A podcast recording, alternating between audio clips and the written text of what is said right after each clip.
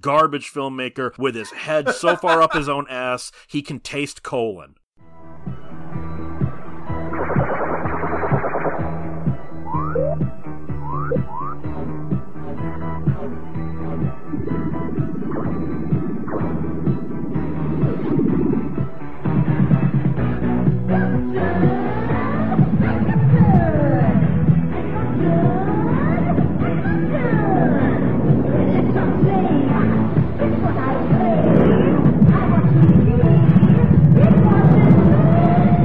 Radio Drome. Welcome to another episode of Radio Drome. I am Josh Hadley. With me, as always, is the Canadian Monkey Man, the Peter. I wasn't ready for that. You came at me too early. Too bad. Deal with it. Because the Cecil is back this week, so people might actually listen to the show again. I uh, I am very surprised to hear that. It, you guys just- should listen to the show. If I'm not here, it's still good. It's just not you know, I'm Legitimately, not- though, welcome back, man. We did miss you. I missed your voice. I missed you in general. You're fucking awesome. And I'm glad you're. I'm glad you're feeling a bit better. your I'm sweet, sorry about loving what happened. embrace was was missed. thank you, thank you. I, I appreciate that. I'm I'm getting there. The show must go on, as they say. Good man. Well, you could Good always order something from adamandeve.com to help you a little bit. Adamandeve.com. So you guys go there, you use the promo code DROME, D R O M E, and you will get 50% off of a single item, three free DVDs, a free sex swing, and free US shipping. All you have to do is use the promo code DROME at adamandeve.com. And also, you need a VPN, especially we're going to be talking about movies again. That's what we kind of do here. And sometimes these are movies not available on any kind of streaming service. You have to go to the dark side of the net. And that's when you need a VPN, a virtual private network. So you go to 1201beyond.com backslash Drome VPN. That'll bring you over to Nord's site, NordVPN, where you'll be able to, through our link, get 75% off of a three year plan. That's $3.79 a month for Nord's protection, where they'll encode your data, they'll protect your data. You'll be able to get around region locking. You'll be able to say you're from wherever you want. It's really useful in this day and age. 1201beyond.com backslash Drome VPN. So, Cecil, with you being back this week, I did hold this topic because I knew it's one you'd want to talk about. And it's just strange that last week, Peter and I talked about with Darren American Zoetrope, which was heavily involved in the New Hollywood movement. And I didn't even intend this to be the next episode. We're going to talk about New Hollywood 2 when the 1990s started that and it just it dovetails very nicely from last week even though I didn't intend it to. So, this is your topic, Cecil. A little bit of background on New Hollywood, just in case you don't know. New Hollywood was basically ushered in in 1969 by Easy Rider. It was old Hollywood was on its way out. Musicals and these giant, epic Cleopatra style pieces, and nobody was going to see these anymore. After Easy Rider came out, it was a new ball game. And this is where it was filmmaker based, it was vision based, it wasn't based around the stars, it was based around the story people ate this up until Francis Ford Coppola destroyed the movement in 1982 with One from the Heart, which was kind of the end of New Hollywood. Now, a lot of people don't call this era New Hollywood 2, but I think it has all the hallmarks of being it, and that's that. Remember that 90s indie boom where all of a sudden you got Danny Boyle and Quentin Tarantino and Kevin Smith and Richard Stanley, Jim Jarmusch, Paul Thomas Anderson, Robert Rodriguez, Jeffrey Wright. You had all of these people coming in. It was like New Hollywood all over again, where the indie stuff was the stuff that was making the money. You guys remember this? Yeah, absolutely. I remember when it all started happening, a lot of it was revolving around Sundance, where Sundance was really, uh, I don't know if it was for the first time or for the first time that you got the general audiences to pay attention. It was like, hey, there's all this really great stuff coming out of Sundance. Uh, you know, there's there's Kevin Smith, there's uh, Tarantino, there's uh, Gregg Araki, uh, Richard Linklater. There's all these people that uh, are making these smaller films that are so much better than the the drivel that was uh, being dripped into theaters. It was exciting. It was new. It was different. It was when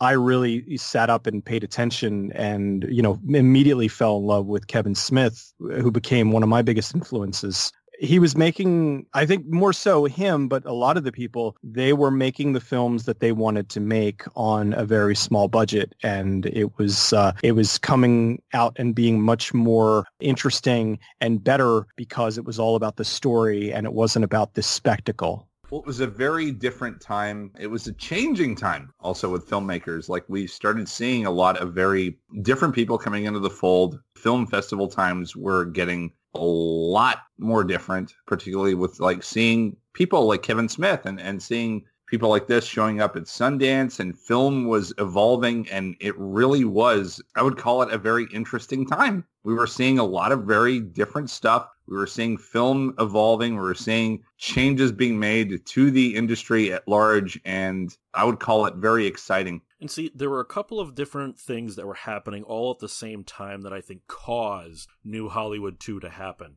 One of those things was the VHS boom, because obviously that was big in the 80s as people got more and more VCRs, things of that nature. By the early 1990s, a VCR was just a standard object in your home. Everybody had Yeah. these. Everybody had a VCR. Video store culture, Blockbuster is getting huge. Everybody's going to rent a movie. Some of the studio stuff was still on that 9 to 12 month cycle. You know, it's not coming out on video until it's been off theaters for a year because they were Right. still trying to protect their TV sales. Well, a lot of these new Hollywood 2 movies, these were never going to play on TV. They might play on cable, but they're not going to play on TV. So people were renting these like mad, and that's where word of mouth spread. Because, like in the first new Hollywood movement, word of mouth would spread through the drive ins and through the cinemas. This was spreading through the video stores. And you had all of these magazines. Like, in a way, I'll call this also the film threat era. This is where film threat was super powerful. When you read about one of these movies in film threat, you immediately tried to go and find the VHS of it. Sometimes you could. Oh, it, it Sometimes felt, you couldn't. Uh, it felt big. Seeing an article from them, it was like this. This felt legit. Film Threat was how I found out about the Fantastic Four uh, Roger Corman film. Yeah, And, I remember that uh, cover.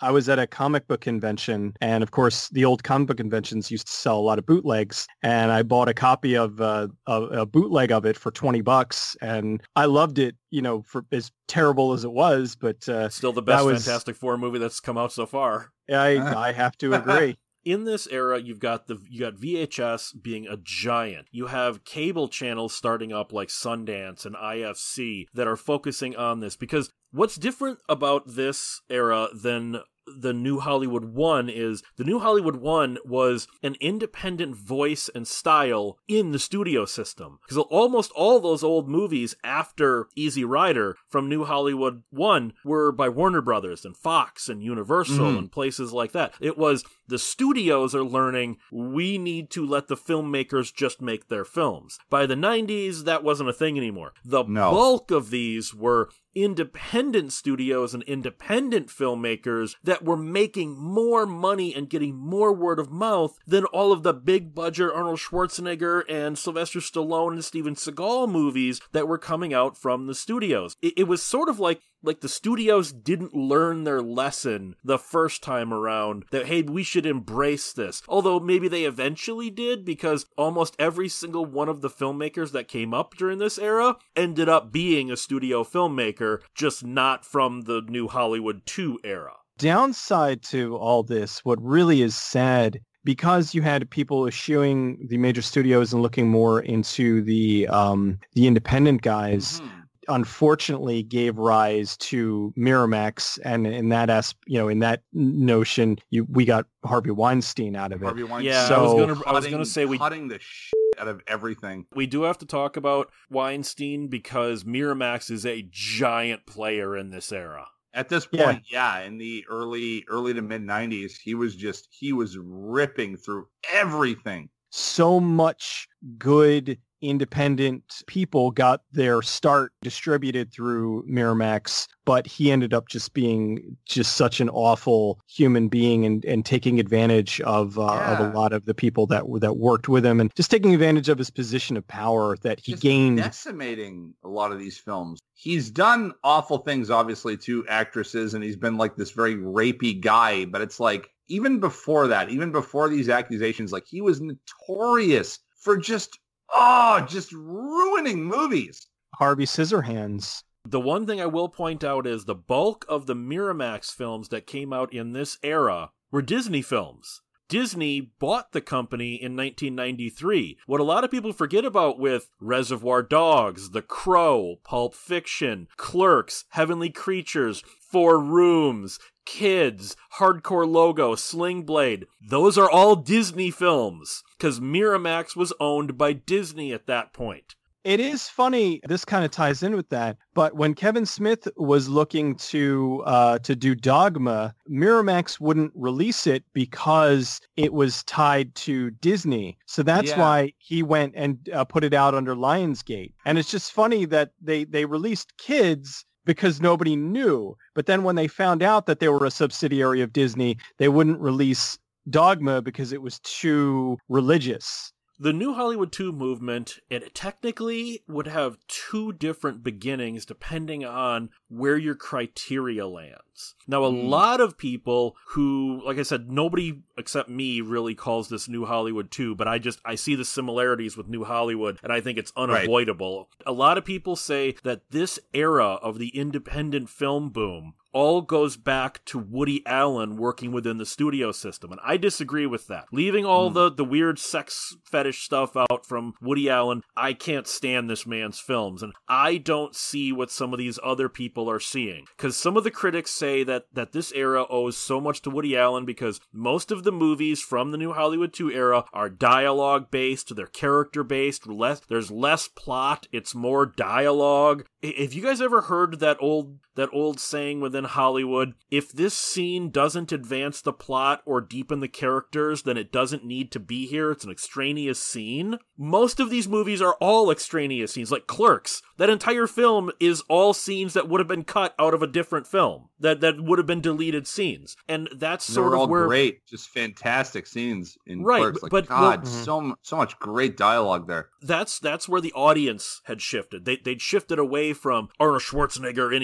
Eraser and the Antonio Banderas movies, and they were wanting more character based movies and dialogue based. Remember movies. when Antonio Banderas was like a big thing? the the kind of thing is that's why people are saying that Woody Allen is the grandfather of this era, and I totally disagree with that. I don't think Well, Woody. definitely a grandfather of fucking kids that are too young for him. There's that. I see I see what they I see what they mean, but he's not like the only one that he's the one that kind of made that popular at the time. But there are plenty of other directors that did that. and, and I'm not saying it just because it's where this show gets its namesake. Look at something like Videodrome. That is an absolute independent film made for freaking Universal. You know, someone like Cronenberg, Cronenberg, would be like, all the grandfather of this, I think. All Yeah. of Cronenberg's films were very independent, though. If you think about it, if you look at all of his movies, But they were and all this studio is really films. only for me to segue into my joke of now for a joke. I'm a neurotic nerd who likes to sleep with little girls. That's hey, that sucked, joke. McBain. what I think is the true beginning of New Hollywood 2. We- We think of it as a 90s thing, and it really is. But I think the true beginning is 1989, Miramax,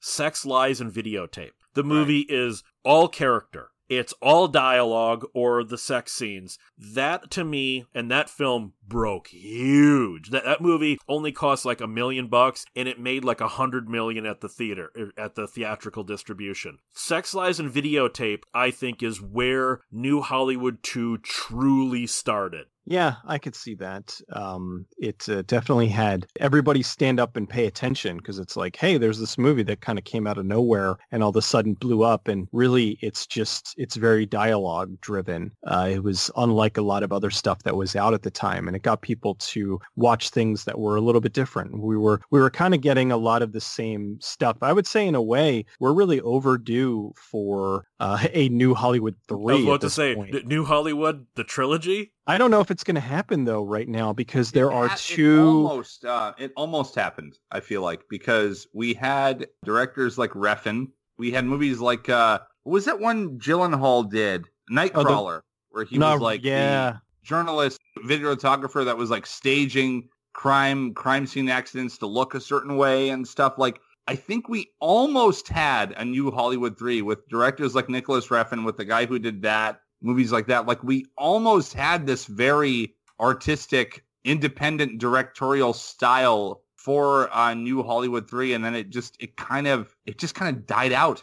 And then Disney stepped in again. and- Yeah, Disney stepped in and Marvel stepped in and it's like we had all these great movies that were coming out. The the, the Karl Urban Dread which was oh just awesome. Marvel and Disney they had their merger. They bought out uh, 20th Century Fox. I think nowadays it's like it's it's impossible for that to happen at this point because it's so oh it's so The- corporate now. Well, I Like, think the we're in- distribution the distribution model has changed because when New Hollywood 2 happened, like I said, it was the video stores and you still had the era of the independent video Mhm. store. You had the independent film magazines that were talking about this. Now, where are you going to go? The streaming services? Well, those are all corporate owned. With New Hollywood 2, you had certain filmmakers who were really known for this era. It, it was it's hard to describe if you didn't grow up during this era, but all of these films they had a certain feel to them. Even if you go back and watch watch some of these today, you're like this feels and I don't mean just like based on hairstyles and stuff. This feels so 1994 independent cinema kind of thing. Because right. you you had certain filmmakers like obviously Tarantino has a style all to his own. Someone like Jim Jarmusch being able to make Ghost Dog, Way of the Samurai, that feels so 90s, but not in a negative way. You've got Paul Thomas Anderson with Hard Eight and Boogie Nights. Again, Oh, not in a God, negative way. They feel so 90s. A movie like Sling Blade, there's no way a studio would make a fantastic film like Sling Blade. You've you've got Reckon Richard what you like to eat in there. hmm You've got you've got Richard Stanley's two Miramax films. Okay, you know, obviously Dust Devil we didn't see till years later the correct Well, version. they were they but- were cut to they were cut to shit, obviously. Like Richard Stanley was not a man for the studios. But but then there's Right. also and now I hate this movie and I'm sick of people trying to elevate it to some sort of a level of genius. But a movie like Kids could only have come out during this era in What is 1995. You, you both of you keep mentioning this fucking kids movie. I don't Oh, you never it. seen Kids was it's um, garbage, pure almost- it's- trash. I uh, I don't hate it, but it it's not the kind of movie that you're like, hey, I want to sit down and enjoy a movie. It's like, I hey, I want to it. sit. Like I, I really don't remember it at all. The one I remember is Jack with Robin Williams. I like that. Oh one. god, no, no, no. This this is it's kids. What it was, it was who's who is the director Larry who's Clark. like notor Larry Clark. He's notorious for filming Oh. kids doing his one movie is banned in the US because it actually didn't have like penetration in it or something. Oh my but- god. It's it's very it's it's a story it's shot almost kind of documentary about these two kids that are going around they're doing drugs they're they're having all, like, sex with 13, virgins 14 Oh, years so it's old. like But they're one of those. Uh, but they're all like thir- yeah they're all like 13 like it oh, it sounds up like it, you just said the fucking age. It sounds like that movie Thirteen. right it's kind of but it's oh, but 13 terrible, was done awful. 13 was done a little bit more like like a movie this is done a little bit more like documentary in 13 there were consequences with 13 where whereas this Right. it's just here's these kids they're being awful people at the end like like the one kid finds out like he he uh the, this girl this girl goes to the doctor and she finds out that he has that she has AIDS and she's trying to tell this guy that she has AIDS that he needs to go get checked and then she gets like she gets drugged and raped and like it's it's What the so it's it's all these but it's it's kind of a story of a bunch of kids that are just doing drugs and having sex and it's it's very uncomfortable Well, like it sounds like I've uh, they were attempting to do like a Euro film, but they didn't really know what they were doing. I, for but it some got all reason, kinds of praise Yeah, for some reason, people elevate this movie to some kind of a genius cinema, and it's like, no, like crap. you, Sounds like yeah, complete the movie is pure and utter garbage. It- It's, it's it's the same thing with. I guess I can see why people like this man's movies. I personally think he's one of the worst filmmakers that's ever made a film, and that's Gregg Araki. I think the man is a complete incompetent hack, and the Doom Generation is one of the worst films, not of just the 1990s, of all time. But I can see why people would gravitate to someone like Gregg Araki. I just think he's garbage filmmaker with his head so far up his own ass he can taste colon. Right. I don't know. I think Nowhere is fantastic. Nowhere is. he's is obviously had his uh his ups and downs. I don't think he's that bad. I don't think he's uh, yeah, he's he's nowhere. He's not like God, like the guy who did the last Die Hard movie. oh, who like fuck. every movie he's done has been a gigantic pile of Is garbage. that Paul Greengrass? No, that wasn't. Oh, Paul Greengrass is no. He's the shaky cam guy who I can't Oh, stand. okay. Who also oh stinks. god.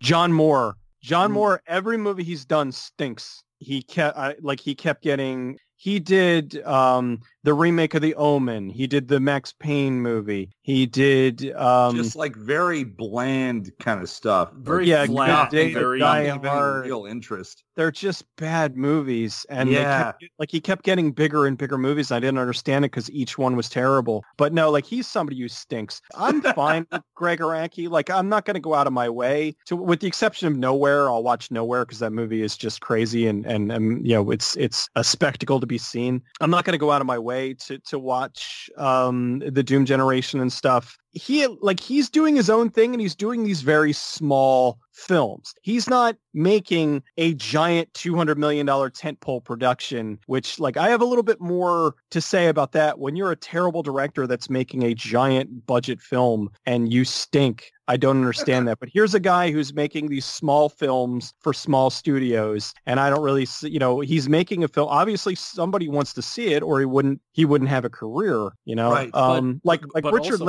Linklater, I think, is another one who he's making these very small personal films that now he's way like I think he's light years beyond Gregg Araki. I mean, I love his stuff. Yes. Oh, but, but also look at something like The Crying Game. The Crying Game comes out. It's one of the biggest films of 1992, and nobody saw this people- movie coming. And, and Nobody- I'm not. nobody I can't, saw help. I can't help but laugh because like that whole movie was a punchline for Ace, Ace Ventura. That whole movie was a punchline for a lot of things, but yeah, that Yeah. was a big. The Crying Game is one of those kinds of movies that kind of comes out of nowhere and was a, a, a slap to Hollywood. No Hollywood studio was going to make a movie like The Crying Game. The, the same it wasn't thing, good though. It was uh i- i- if we're really being real, that movie sucked. kind of liked it. I thought it was a pretty decent film. Now I, I, I saw Jaye was Davidson was really, clear. Jaye um, Davidson. Jaye Davidson was was, clearly a man the whole dude. time, but It was ham fisted. They really they wanted you to be pissed off at the fact that like there was a trans transvestite and there was a dude with a dick and the guy beats her. Like I really think they were like trying to pull in the shock gasp kind of crowd with that movie. I I don't think it was good. I think it was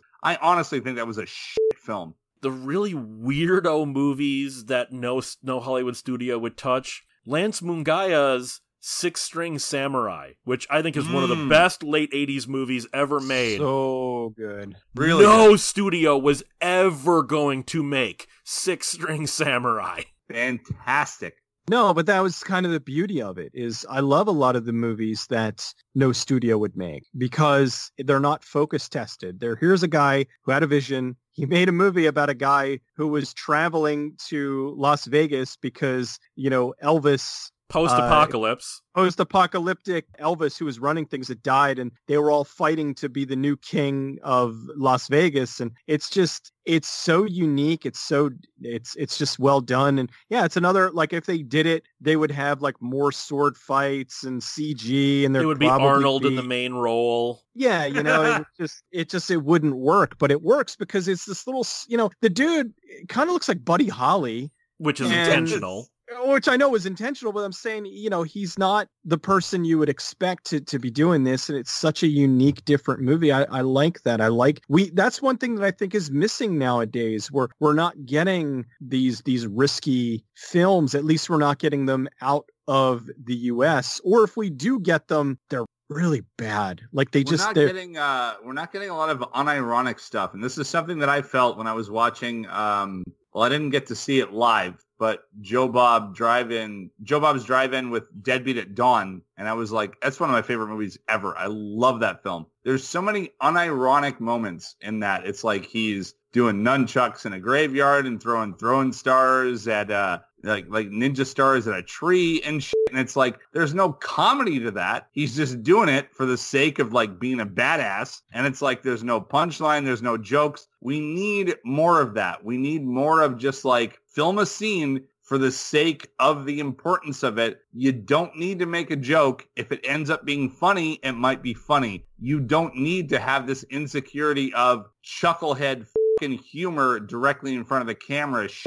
Just film it. Just do it. Just film the scene. There's also something where, even in this same era where you've got Tarantino and Kevin Smith, and you got Peter Jackson making Heavenly Creatures and that, you also have this weird. Now, I love this movie, but this is kind of an outlier in the new Hollywood 2 movement, and that's The Crow. And I don't mean this in a demeaning way. It feels more like a studio film. It doesn't feel as like an indie film as all of the other things Miramax was putting out at the time. And I don't want to go into too much de- detail on everything that happened with The Crow because I do want to do a Crow retrospective soon, but right. that movie doesn't feel like it should fit in with this, but it does. Does that make sense? I don't know. I just I disagree with you. I think it it has it has a style that was very different that the studios then co-opted. We got movies later that were studio productions that were trying to be The Crow but mm. the crow was really the one that did that. So i think now maybe looking at it in hindsight you you know you could be seeing all the stuff that came because of that. But really there wasn't anything that's one of the like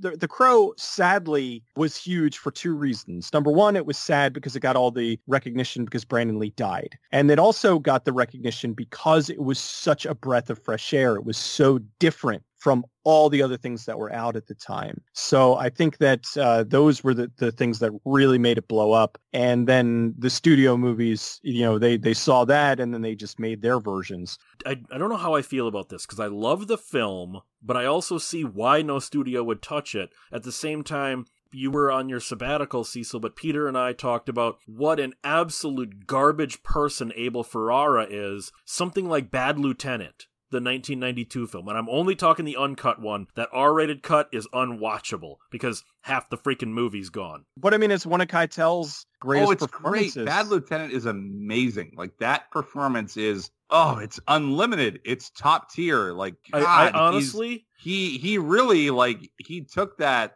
he went all he, in he on took it. that performance to the mountain. It was great. I'm not sure because I I, agree. any I agree Irish- with you. I agree with you, Peter. Keitel is amazing in that. The fact that Christopher Walken turned down that role two weeks before filming after deciding that he wasn't right for the part. I wonder He's still if the that, king of New York, though. but I just wonder if Yeah. Walken would have would have made that movie better or worse. No, no, I don't No. think so. I think Keitel was perfect for that. Particularly That- because there's that like there's the naked scene where he's like doing crack or heroin or whatever where he I think it's strips down and everything. I think Keitel was the perfect demeanor for Bad Lieutenant. I, I don't think anybody could have made that role better. And then for King of New York, that was more Walken's film. Like that was perfect for him as far as the scenes, the scenes that had to happen for that movie was just absolutely brilliant for him to do. And then Keitel with the, it was like, guys, cock. I kind of look at it from the perspective of now this happened a little bit differently, but what happened with Back to the Future, where Yes. uh, Eric Stoltz came on board and they realized he was wrong and he left, and then they got Michael J. Fox, who was Yeah, they, they filmed like- like, half the movie with Stoltz. because you wonder you wonder how it would have now that's a case of where you wonder how it would have been but then you actually were able to see some of the scenes and you're like yeah it doesn't work with Stoltz but it totally works with Michael J Fox that's not saying that Mike that Stoltz is a bad actor Stoltz is a very good actor but he just wasn't right for that part and the same right. thing with this where I think that Walken is great but he would not have delivered the, the right performance for this. Well, like, there's something about Keitel. There's like a certain tough guy aspect. There's a certain like playing a rough and tough, hooked on drugs cop. He also gives made- a real vulnerability Keitel too. work. He gives a real vulnerability to the lieutenant too. He does. There's there's something that really works about Keitel in that movie, and like even just now, picturing as as like hard as I can with like all of my brain capacity, which th- there's not a lot of it left because of all the liquor. I'm, tr- I'm trying to think of like how Walken would fit into that movie. Doesn't work. But you know, Walken thought that too because he he he had the role, and then he was Yeah. just right before filming. He was like, "Abel, I I don't think I I don't think I can do this." That's because Walken Walken's an intelligent, like smart fucking guy. Like he knows what works and what doesn't. He really does. Like I love him as a filmmaker. I really do. But holy Christ, when you hear him in interviews, when you hear him talk about stuff, it's like guy's got a lot of problems. He's a garbage person as a person. He's got issues, man. He really does. I mean, like, if you remember from that, he's like God, he really is one of those dudes. He could really bring out the inner grime, the inner seediness of New York City. And it was so great to see it in a lot of his movies, like, you know, as far as the driller killer goes, even even movies like Fear City. God, his movies look so good there's something there's just something off about him and it's like you can tell because of that because of that reputation he never made it to the top tier of people like Martin Scorsese and it's not because of the quality of his films. Because of the quality of his personality honestly it's because of who he was. It's because of the shit he said on talk shows. The guy was trouble to work with unfortunately and that's just Oh Jesus, it's it's it sucks because I love his movies so much because but he really does just seem like ah oh, just an asshole. Okay, to, to describe Ferrara's style, a pretentious film critic once wrote, this was about Driller Killer. The Driller Killer is almost a very definition of sleaze. Few films are able to radiate such intensity solely on their visuals. You can almost feel the dirt and grime of the streets and clubs in the images themselves, drenched in darkness with a wet sheen to everything, and you can very nearly smell the stale urine and dried sex in every frame of film. and I was that film critic. I wrote that. that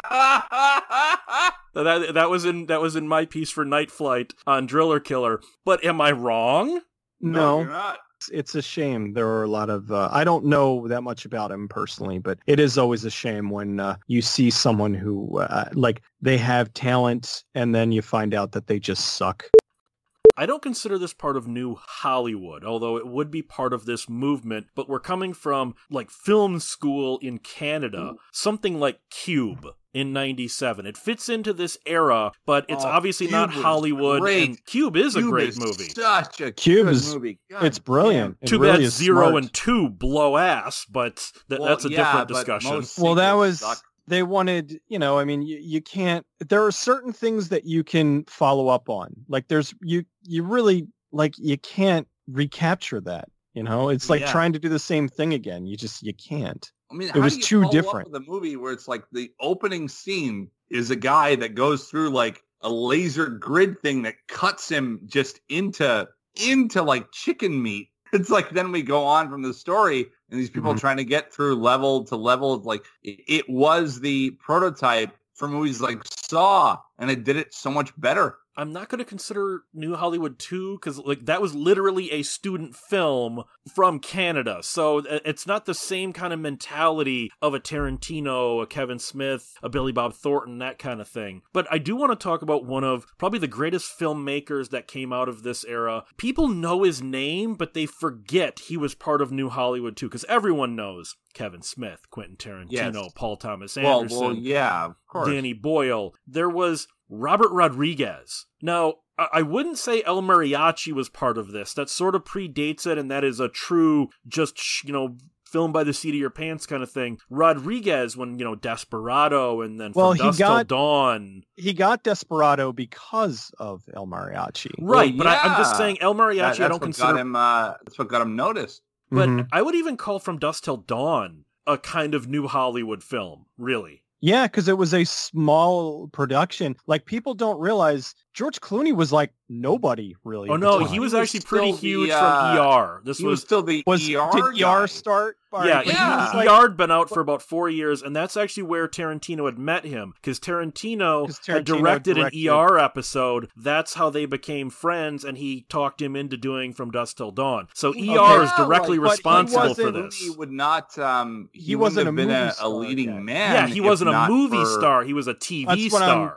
that's kind of what I'm saying. Been like, the the leading man that he is today, if not for Rodriguez and Tarantino. Like I think they really helped him get that push. but he wasn't. That's the thing. He wasn't like you know the leading man yet. He was like because there was still the t- at the time in the '90s there was still a very definite difference between you were a TV star, you were a movie star. Yes. Like there weren't like if you were a movie star and then you start doing television, that's like a step down. But yes. now, if you're it a movie like star, it was like tarnishing uh, tarnishing your reputation pretty much. right? It's like, oh God, you must be doing really bad if he's doing television. Yes. But now there's not really that distinction anymore. A lot of times, you if you are a uh, like like um what's his name uh, Bryan Cranston who uh, was in Breaking Bad, like he got huge amounts of respect for that and then you know uh, was able to kind of go back and forth and do movies and television whereas that wasn't really a thing. It was back in the 90s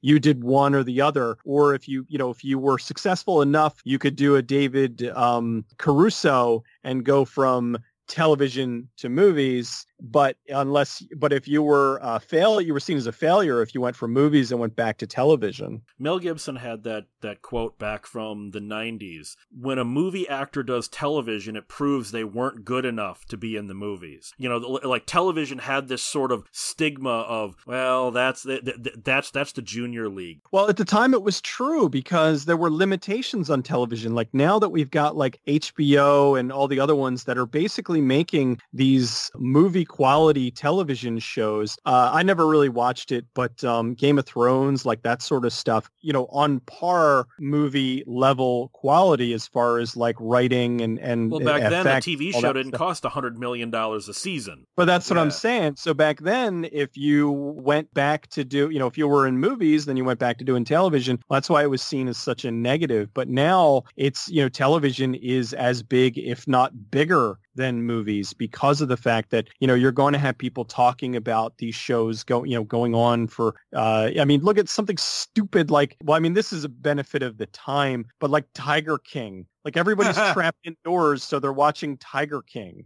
And that a got show about scumbags essentially. You got Yeah, people show- that are like glorifying. a show about people- awful people. They're all are- awful criminals, just fucking terrible, awful people. But then somebody like Robert Rodriguez, and if you've ever watched on the DVDs, they always have his 10 minute film school segments. This is a guy who didn't think like a normal, even an independent filmmaker. Because you have Tarantino, who is going to set up a shot in a certain way. You have Kevin Smith, who's going to set up a shot in a certain way. You have Richard Stanley, who's going to set up a shot in a certain way. You have Robert Rodriguez come in going, nah, we can do this way more efficient. He was sort of a, a breath of, a real breath of fresh air, I think. Well, I think all the guys you mentioned there, they all had their own ways of doing things, doing things, except maybe besides Kevin Smith. Like he never considered himself a director, but if you do look at Stanley and all these other people in comparison to Rodriguez, they were all very salt of their own earth. There was a very difference in a lot of. They have their style. Yes, they R- right, really right. did. They have their style, but they're still shooting things in a relatively conventional way. Well, we need the setup, we need the over the shoulder. Whereas Rodriguez would come in and, and be like, okay, I want this shot. Now stop your dialogue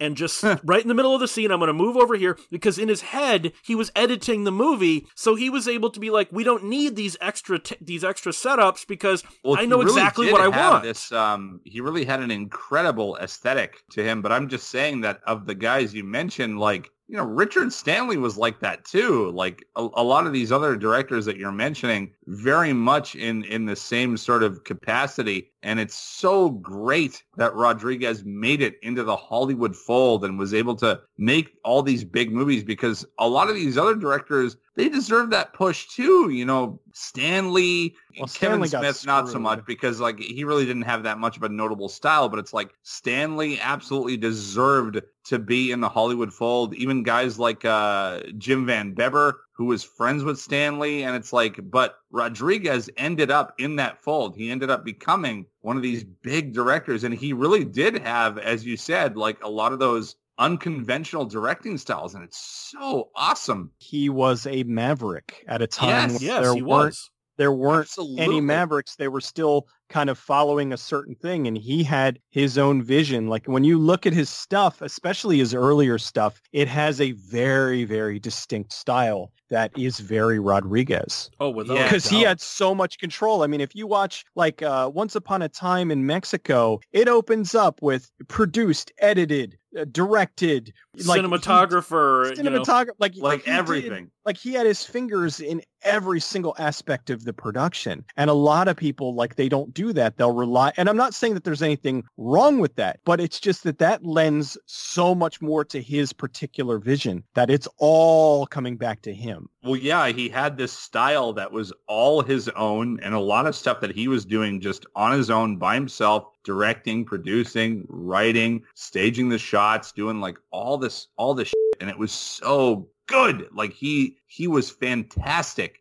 But then I, I want to talk about one last filmmaker here who I think kind of comes out of New Hollywood, but absolutely does not. And that is it's a foreign filmmaker whose style and films were only discovered on a mainstream level because of New Hollywood 2, and that's John Woo. I think without with no no seriously, hear me out here. Okay, he'd been making the films in Hong Kong and they had limited distribution over here every now and then. Maybe you'd see one. I'm like i remember when joe bob showed a better tomorrow and the killer on drive-in theater once. So occasionally you'd see a john woo movie on pay cable and that's it. I think if it wasn't for Tarantino and Rodriguez and Stanley and Smith, those John Woo movies coming over here on VHS, it really fits the aesthetic of New Hollywood 2, even though it's literally not Hollywood. It's freaking Hong Kong. I had to, I, I forget who was talking. It might have been Tarantino. He was talking about John Woo. Some, and I actually, uh, ha- I paid $40 to import The Killer. You know, you're not going to go to Blockbuster and be able to rent that. So uh, I paid to, to import it and it was awesome. It was amazing. Now, granted, I had already seen Not a Better Tomorrow. Hard Uh, boiled. b- hard hard boiled. I had already seen hard boiled and loved it, but the killer wasn't anywhere, so uh, I had to import it. And uh, yeah, it just had a it had a very distinct, unique style that was unlike uh, everything that else out there as far as action films. Do you agree with me that the aesthetic of those John Woo movies coming over to America absolutely fit into New Hollywood too?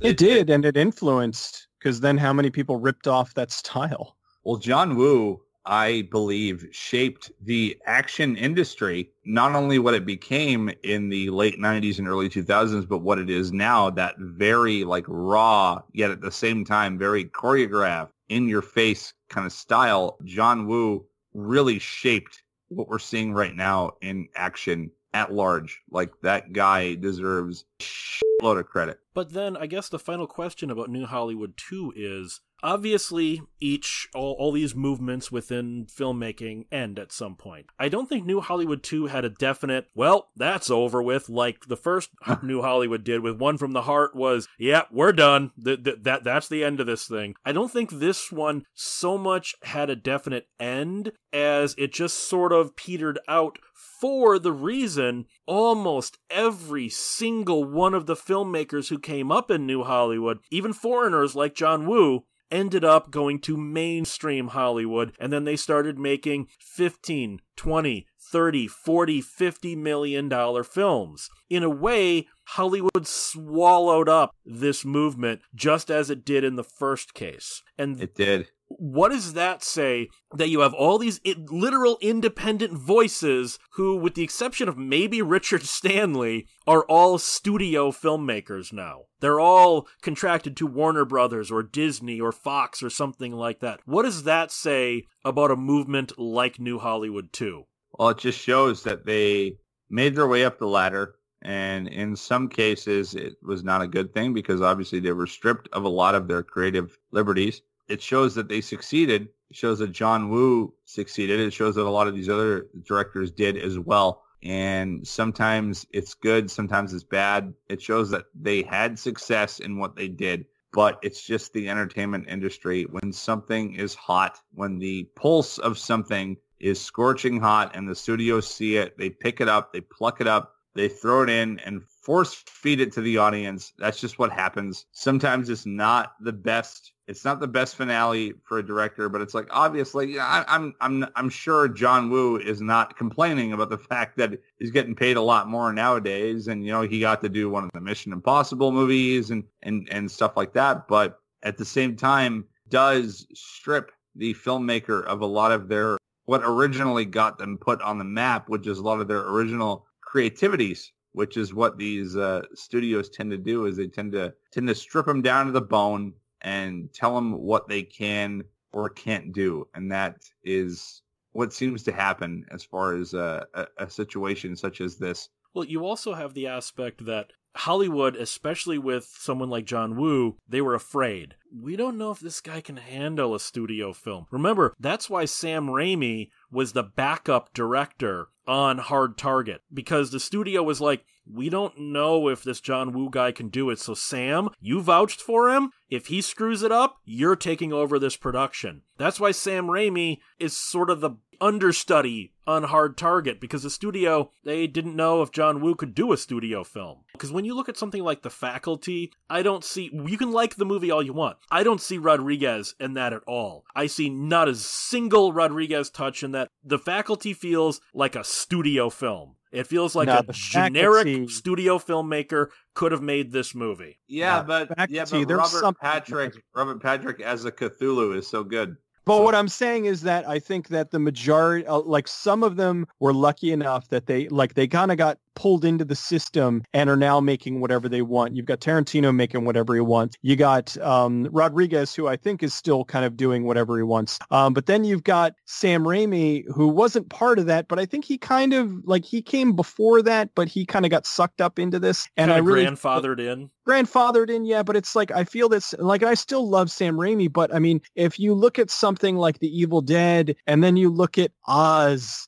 it's like what are you doing? like but, why but, would but, you but Cecil, that? I, I agree with that. But at the same time, but while the whole new Hollywood 2 thing is happening, Sam Raimi's making Darkman. You know, that's not really the same kind of movie, is it? No, Take but It's that, so that has his style Awesome. all over. Oh, no. I'm not saying it doesn't have his style, but it also has a very studio style to it as well. It doesn't feel like it would fit into New Hollywood because it wasn't. So, right. It's it's polished in his particular style though. Like if you look at it, like if you watch Darkman and then watch something like uh the the any of the Marvel films, it it is so it's like okay, it, it does feel like a different animal. what what do you think was the long term fallout of New Hollywood 2? Do you think that this is something that really changed everything? Or, like New Hollywood 1, really changed everything for a little while? Because it seems like anytime we have one of these things, mainstream Hollywood swallows it up, sanitizes it, throws it through a blanditron, and just spits it back out. Do you think it really made a difference, or it only gave us some r- great filmmakers down the line? What happens with every generation. Not a lot really changed. Every generation of filmmaking, you've got like your art films, you got your blockbuster films, you got your like mid-range films. It's not so much what we see nowadays, obviously with the lack of the video stores. There's not a lot of uh, middle ground, middle class filmmaking. It's it's mainly just big and low class.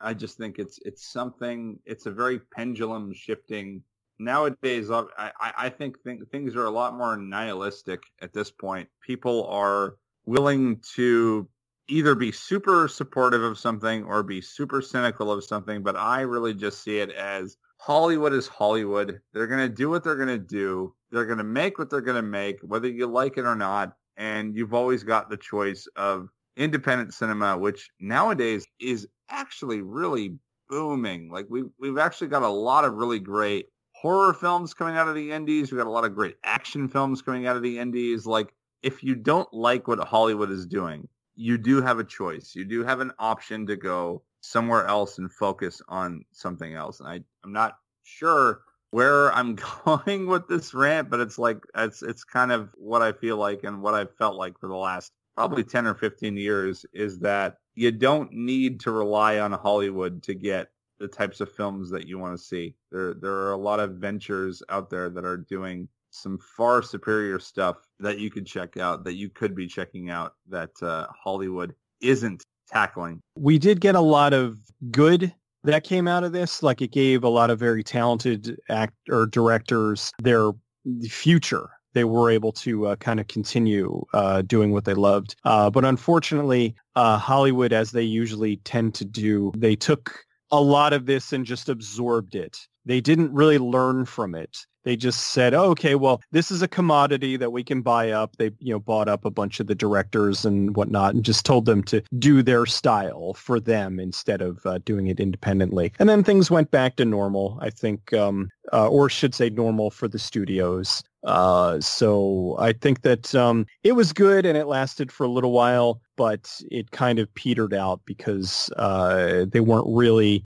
giving them a lot of the leverage that they had while they were working on independence. You had some that were able to continue to make what they wanted, but then you have others that just got absorbed and uh, it's a shame. So I would love for there to be another break because I think we're really overdue for it because right now it's getting increasingly bland at the movies. Like uh, 2019, I was depressed. Uh, uh 2018, really, I'm sorry. 2018, uh, with just how much mediocrity was out there. These gigantic movies that made a billion dollars that were completely forgettable. And uh, and I'm all for a big entertaining film. Like if something is big and dumb and explody and like fun, but there are a lot of movies that are that, but you still remember them. And right now we're getting a lot of films that are just these big giant spectacles that you you they don't leave you with any value. You just instantly forget about them. And, Marvel. Uh, the the Marvel films. But yeah, like I think we're in the era of I I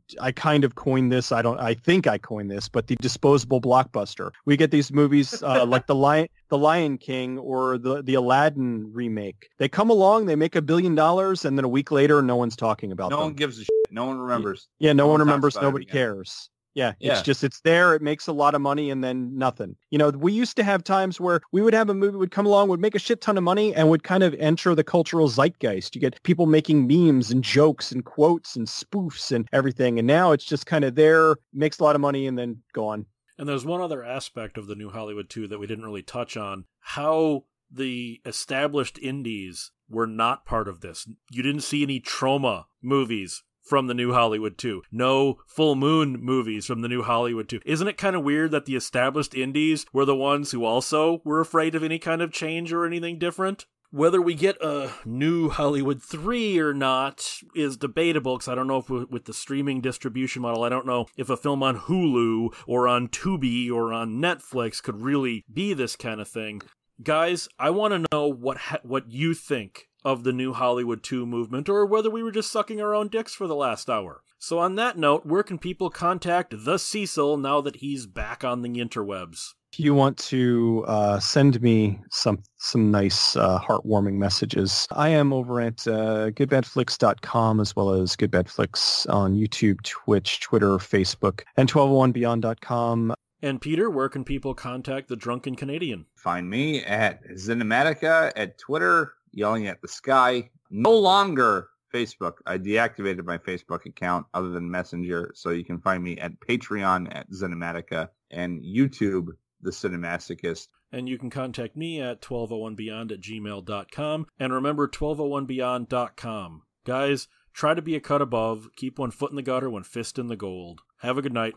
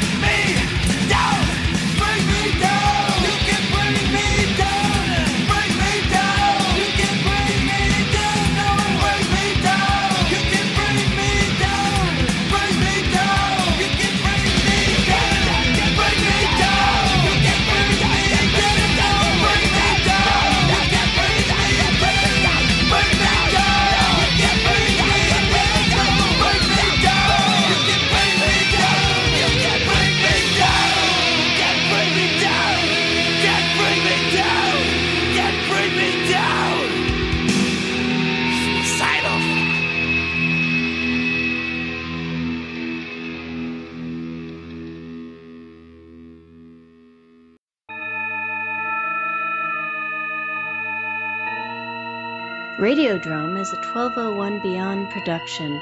Find it and other great content at 1201beyond.com.